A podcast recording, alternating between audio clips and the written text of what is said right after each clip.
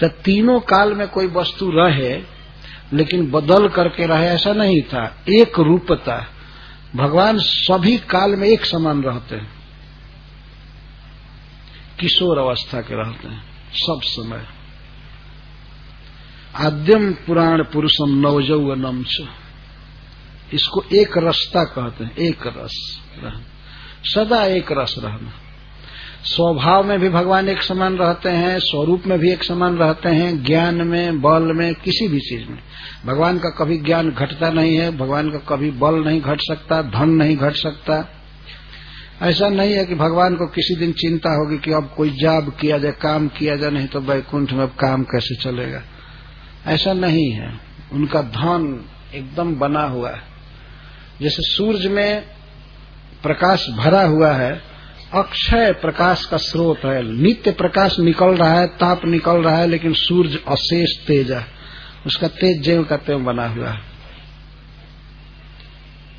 देख रहे सूर्य से कितना ताप निकलता है। धरती गर्म हो जाती है, जल गर्म हो जाता है, वायु गर्म होता है, सब कुछ।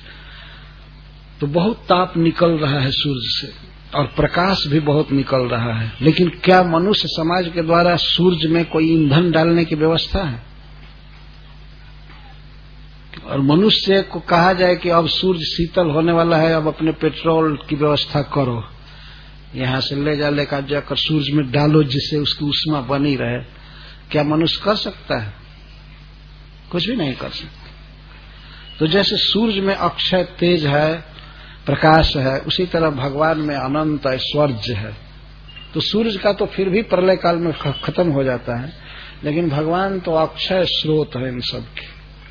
एक समान रहते हैं। एक समान उनका मूड रहता है, एक समान सब कुछ। एक मनुष्य का मूड अगर 24 घंटा में देखिए तो कितना गर्म ठंडा होता रहता है। कभी क्रोधित होता है, कभी लोभ होता है, कभी उसके मन में काम होता है, कभी यह मनोरथ, कभी वह मनोरथ। और रात्रि के समय सो करके सब भूल जाता है। रात्रि में जब सो जाता है तब मुर्दे की तरह पड़ा रहता एक रस कभी नहीं रहता। आज ऑफ़िस में है तो दो दिन के बाद सुना जाए तो हॉस्पिटलाइज्ड हो गया है। भगवान ऐसे नहीं है। वो वैकुंठ में ठीक से काम कर रहे हैं और कभी यह सुना जाए कि लक्ष्मी जी उनको हॉस्पिटल ले गई। नहीं, ऐसा कभी नहीं हो सकता है। एक समान रहते और हम लोग क्या एक समान रहते हैं? कभी नहीं। कभी खांसी है, कभी कफ है तो कभी हेडेक है, सिर दर्द है। कभी कुछ है, कभी कुछ है, कभी तुलसी प्रसाद खा रहे हैं तो कभी टैबलेट भी खाना पड़ता है। तो ये तो एक रास्ता हुई नहीं। दो पैर से चलते हैं तो अति बुढ़ापा में डंडा लेकर चलना ही पड़ता है। भगवान ऐसे नहीं है कि उनको एक डंडा लेकर चलना पड़े। अनादिकाल से अनंत काल तक एक रस धन में सौंदर्य में ज्ञान में बल में जस में विवेक में सब में एक समान। एक स्वभाव भगवान का है। जिस पर कृपा करते हैं तो कभी भी उसका तिरस्कार नहीं करते हैं भगवान कभी त्याग नहीं करते।